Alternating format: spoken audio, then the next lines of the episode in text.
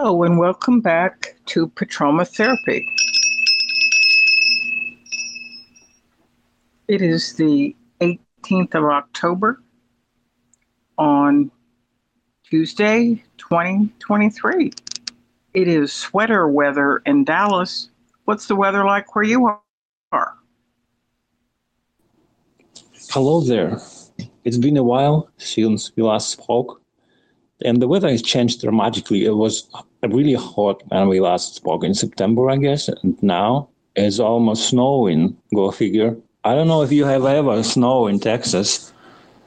Well, theoretically, oh, yeah, yeah, uh, Dallas is in North Texas, so Dallas gets snow and freezing pipes and no water, and you can't. The schools are closed, and cars are sliding off the roads.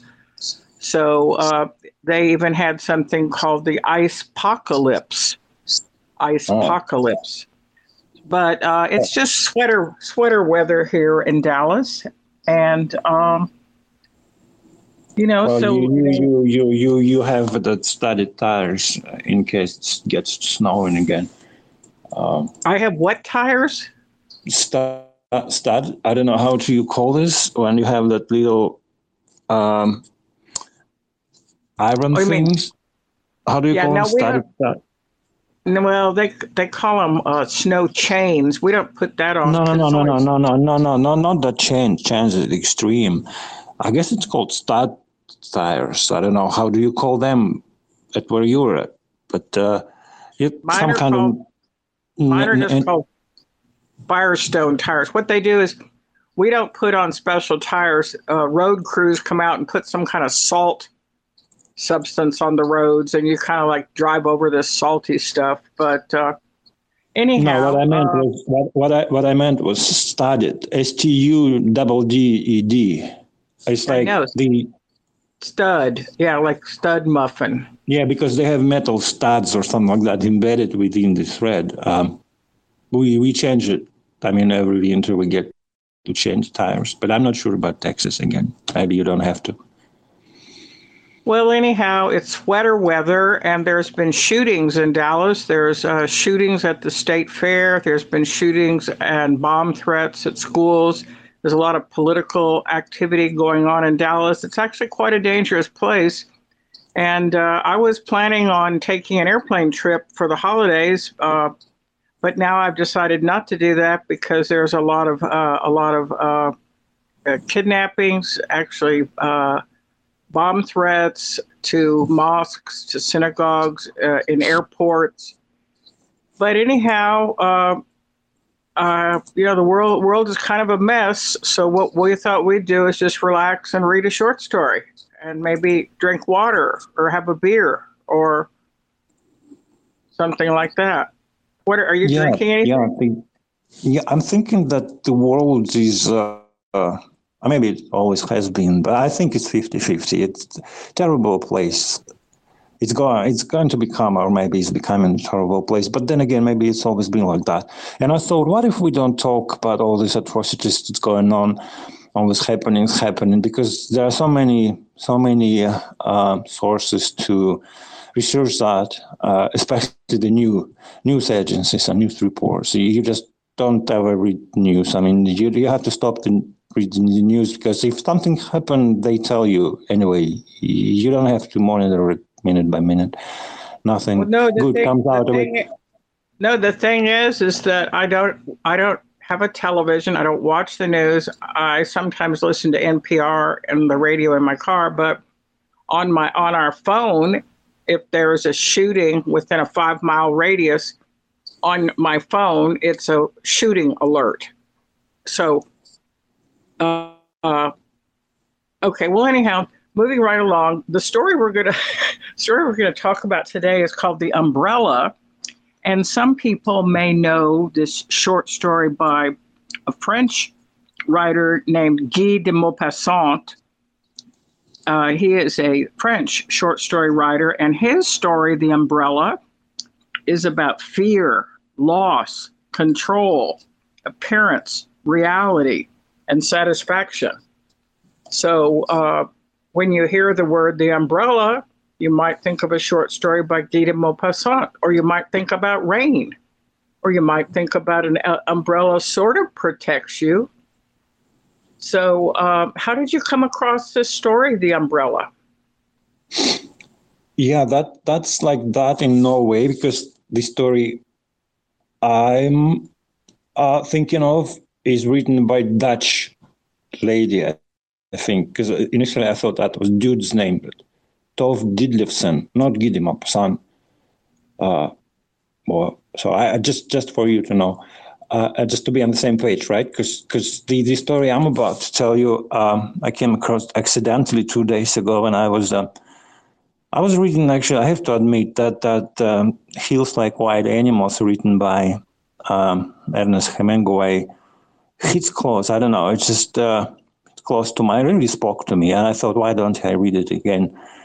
Uh, and I Googled it, and, and then there was another immediately after this called The Umbrella. Uh, it looked like written by him. I thought, wow, that's a great short story. I mean, I even better than The Hills Like Wild Animals.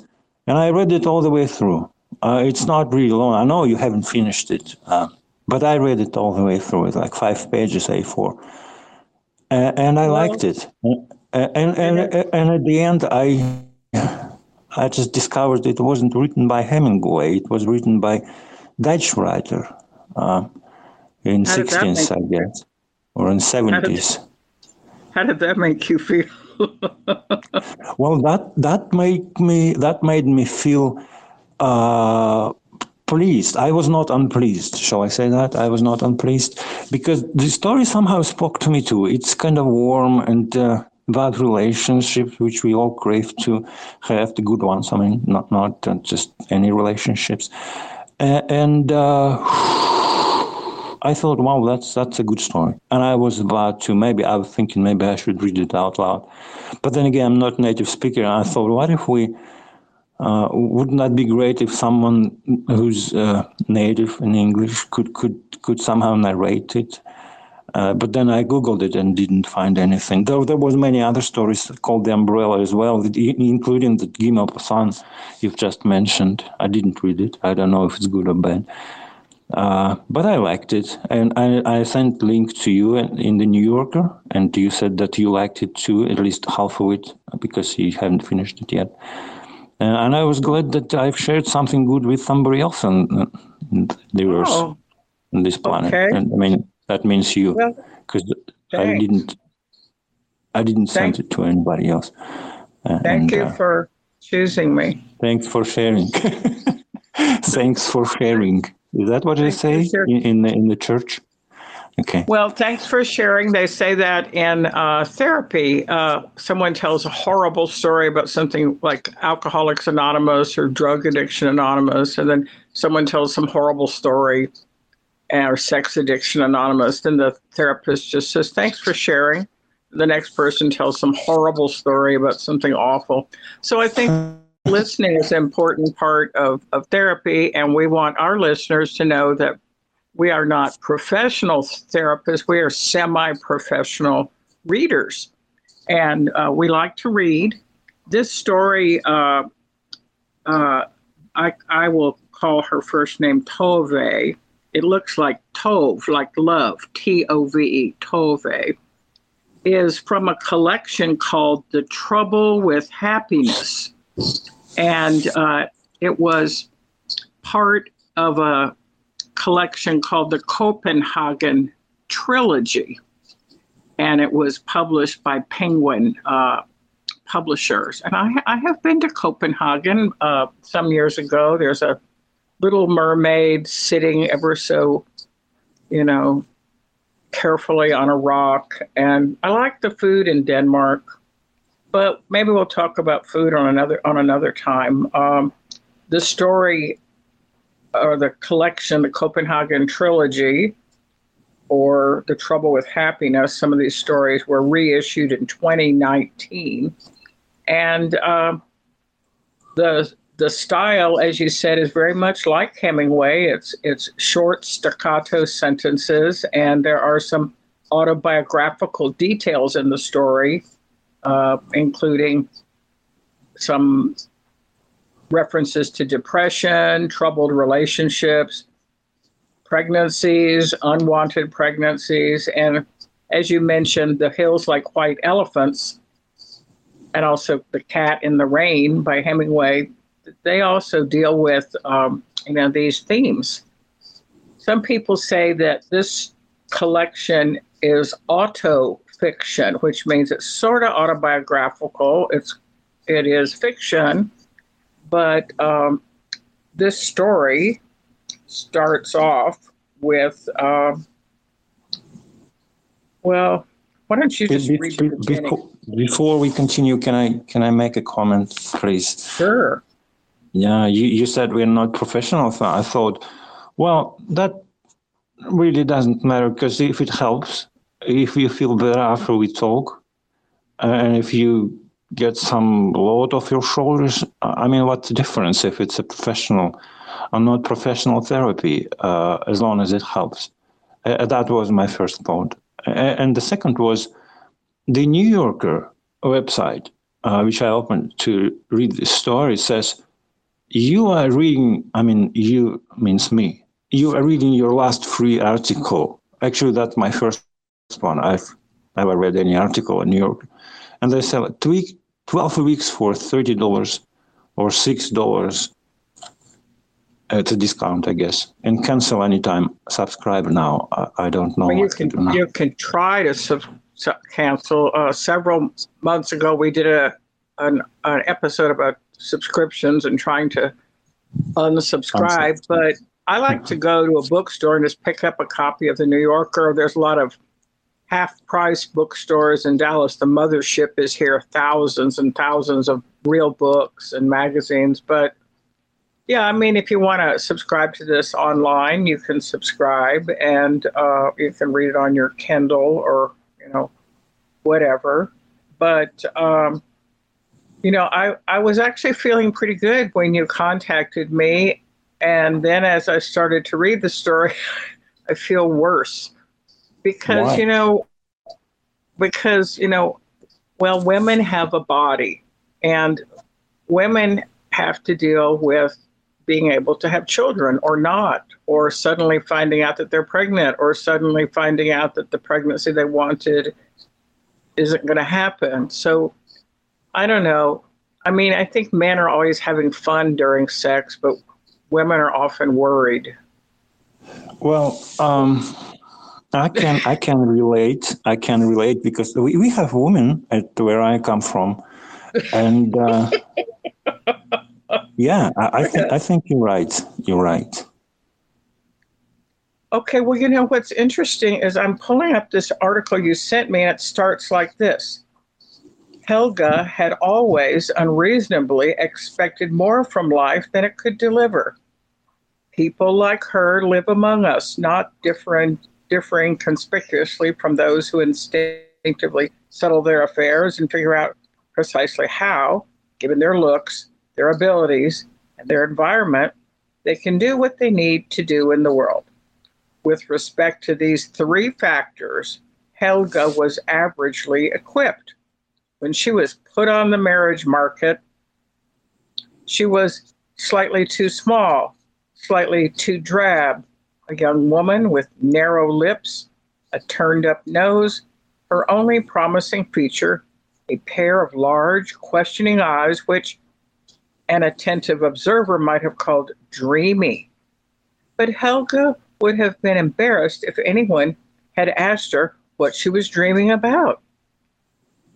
She had never demonstrated a special talent of any kind. She had done adequately in public school and had shown good longevity at her domestic jobs. She didn't mind working hard. In her family, that was a natural thing, such as breathing. For the most part, she was accommodating, quiet, without being withdrawn. In the evening, she went to the dance halls with a couple of girlfriends. They each had a soda and looked for partners.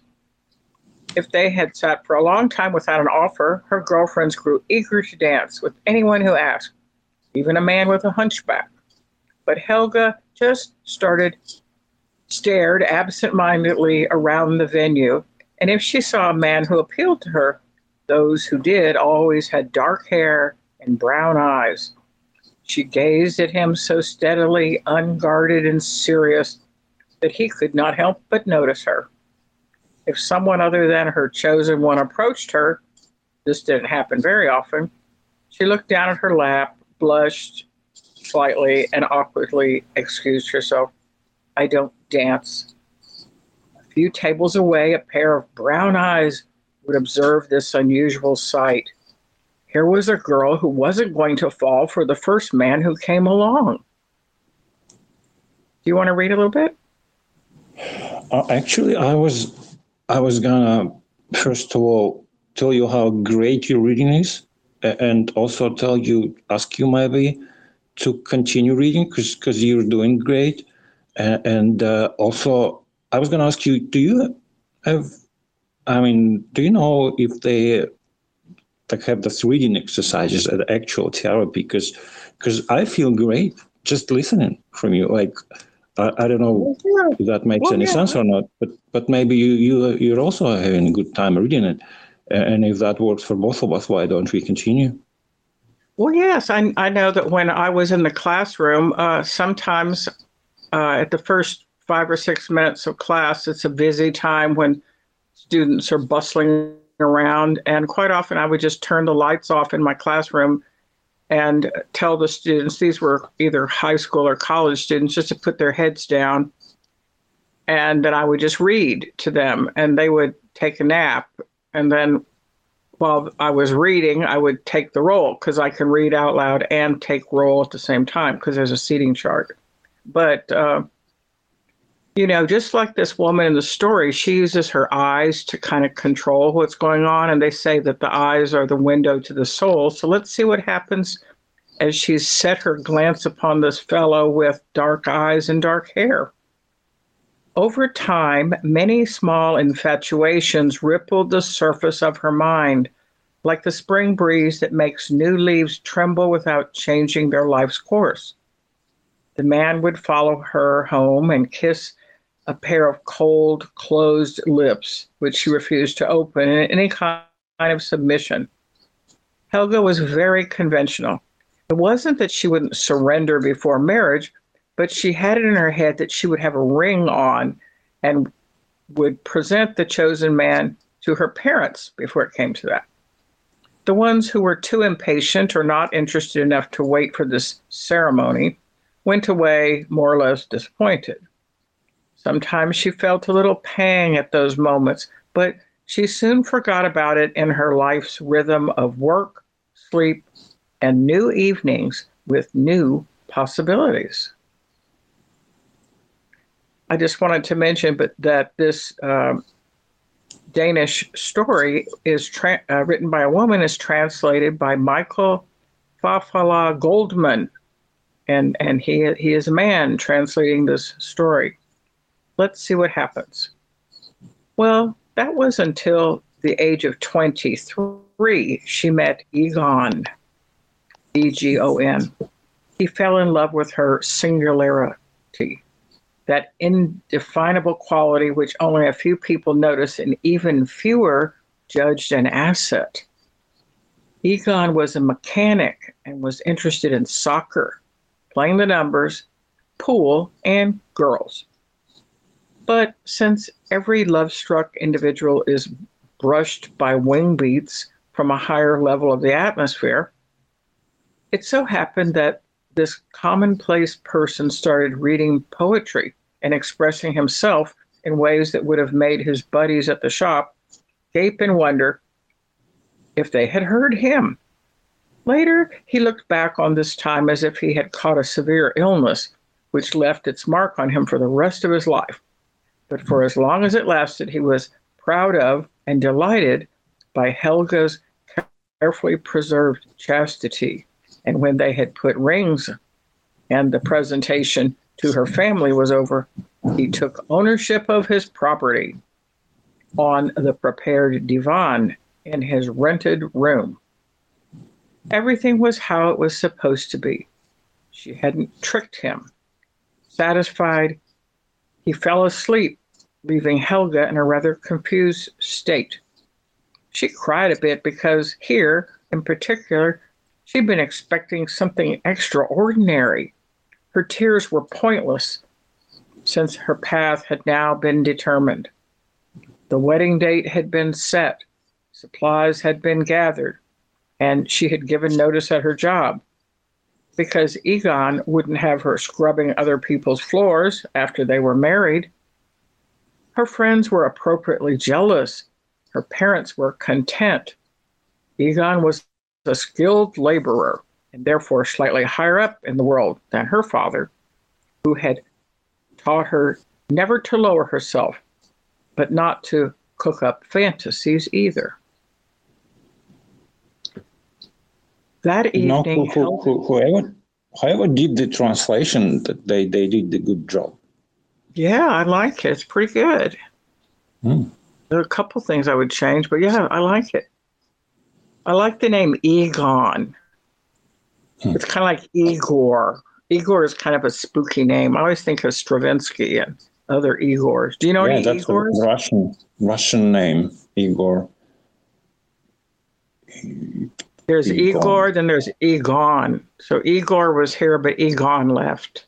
No, that's not true. I like. Helga. I like the name Helga. Makes me think of German woman. I think of a woman who's kind of heavy set and she's cooking and she has a wooden spoon and she's going to chase naughty children around the kitchen with her spoon. Well, that, that's that's like the image I I have in my mind in in, Norway. Yeah. You're thinking of svelte Helga at the at the end of the bar, dangling her leg over the. Uh, No, the I, I'm thinking when I say when I say the name Helga, I'm thinking of a woman like tennis player, like Olympian Olympic level tennis player, a female tennis player named Helga, or uh, I know, ski champion, something Yeah. like that. Yeah, but even those Helgas become old women with a spoon in the kitchen. No, they don't. They don't. In in my mind, they never they never get They old. never age. okay. That evening, Helga had no clear premonition that something fateful was happening to her. Even so, she lay awake for a long time without thinking of anything in particular. When she was half asleep, a strange desire came drifting into her consciousness. If I only had an umbrella, she thought. It occurred to her that suddenly that this item, which for certain people was just a natural necessity, was something she had dreamed of her whole life. As a child, she had filled her Christmas wish list with sensible, affordable things like a doll, a pair of roller skates, red mittens. But then, when the gifts were lying under the tree, Christmas Eve, she'd been gripped by an ecstasy of expectation. She looked at her bo- the boxes as if they held the meaning of life itself. Her hands had shaken as she opened them. Afterwards, she sat crying over the doll, the mittens, the roller skates. You ungrateful child, her mother insisted. You always ruin it for us. Which was true because the next Christmas the scene would repeat itself. Helga never knew what she was expecting to find inside those festive looking packages. Maybe once she had written umbrella on her wish list and not receive one. It would have been ridiculous to give her such a trivial and superfluous, super, superfluous thing. Her mother had never owned an umbrella. You took the wind and the weather as it came without imagining you could indulgently protect your precious hair and skin from rain, which spared nothing else. Helga eventually turned her attention to her role as a fiancée and, together with her mother, carried out the customary duties. Yet sometimes she would lay awake next to Egon or in the bed in the maid's room in the house where she worked, nursing her dream of owning an umbrella. A certain image started to form in her mind, which gave her secret desire a forbidden, irresponsible tinge and cast a delicate, impalpable veil over her expression throughout the day, causing her fiance to exclaim with jealousy and irritation, as if he suspected her of some kind of infidelity. What are you thinking about? Once she answered, I am thinking about an umbrella. And with convincing seriousness, he said, You're crazy. By then, he had stopped reading poetry. He never mentioned her dreamy eyes anymore, which didn't mean that he was disappointed. It was just that now she was a permanent part of his life and his routine. She sat through countless soccer matches with him without ever grasping what it was about. What made people shout, hooray, or fall silent? The image that arose from her memory was this. She was about 10, sitting in the window of the family bedroom, looking down into the courtyard, which was illuminated with a weak glow by the light over the back stairs. She was in her nightgown. She should have been in bed, but she had developed the habit before going to sleep of sitting there for a few minutes and staring into the night without thinking about anything, while a gentle peace erased the events of the day from her mind. All at once, she saw the gate open, and across the wet cobblestones of the courtyard, onto which raindrops splashed in an excited rhythm, strolled a pretty, dreamlike creature. Her long yellow dress nearly touched the ground, and high above her profusion of silky blonde curls floated an umbrella. It was not like the one Helga's grandmother used, round, black, and dome shaped, with a solid handle. But it was a flat, bright, translucent thing, which seemed to complement the person who carried it like a butterfly's radiant wings. She had just a brief glimpse, and then the courtyard was dirted, deserted as before but Helga's heart was pounding with strange excitement. She ran into the living room where her mother and father were sitting. A lady was walking across the courtyard, she said softly. And then she added with awe and admiration, She had such a nice umbrella. She stood there, barefoot, blinking into the night. The familiar room, which lacked anything with a comparable essence, now seemed to her cramped and poor. Her mother looked surprised. A lady? she asked. And the corners of her mouth turned downward, as they often did when something displeased or bothered her. It's that girl next door, she said sharply. It's scandalous. Then Helga's father turned to her with a flash of angry anger. Why the devil are you sitting staring out the window when you should be in bed? He yelled. Get in there and go to sleep. Do you have any I'm, I'm really liking I'm really liking the story.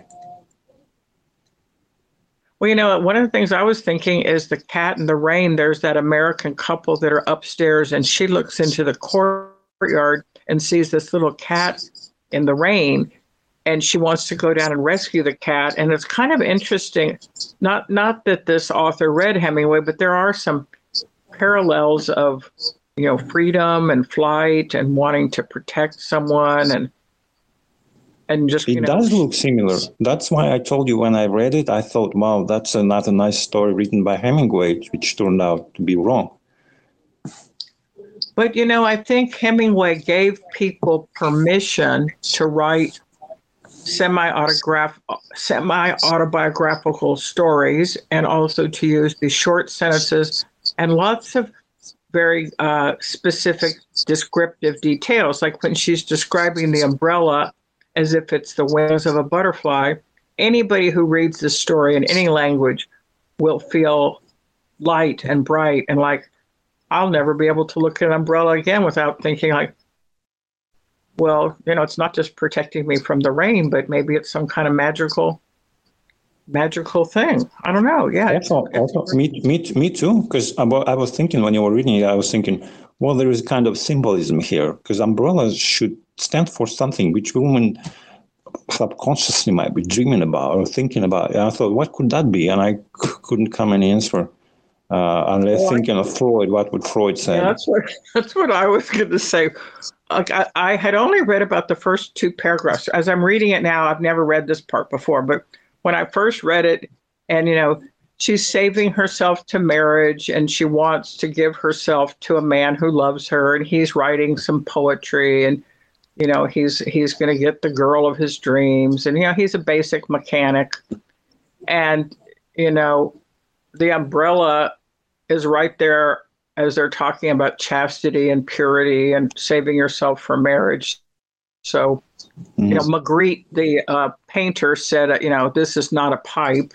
And, you know, Gertrude Stein said, a rose is a rose is a rose. And Freud would say, yeah, any kind of like long sticks, umbrellas, pipes, poles, possibly could could be more than that. Maybe maybe it's um, a man part. So, well, let's continue. She had oh, be, be, be, before we continue, can I? I hope it's not too impolite or something, because because I thought maybe we should schedule the continuation of the story for for for the next session, because because the the 45 minutes I had just expired and. Uh, um, I, I, just I don't want to offend you in any way, but, but uh, I would really, really love to continue. Just that I can't do it right now. Would, would that be okay? That sounds like we, no, that sounds good because I have not read the whole story, and there's quite a bit more. And I think it's best to stop while while everything's good. So thanks for listening, Thank and we hope that our our listeners will come back for the second part of this reading. Goodbye for now. Thank you. Bye for now.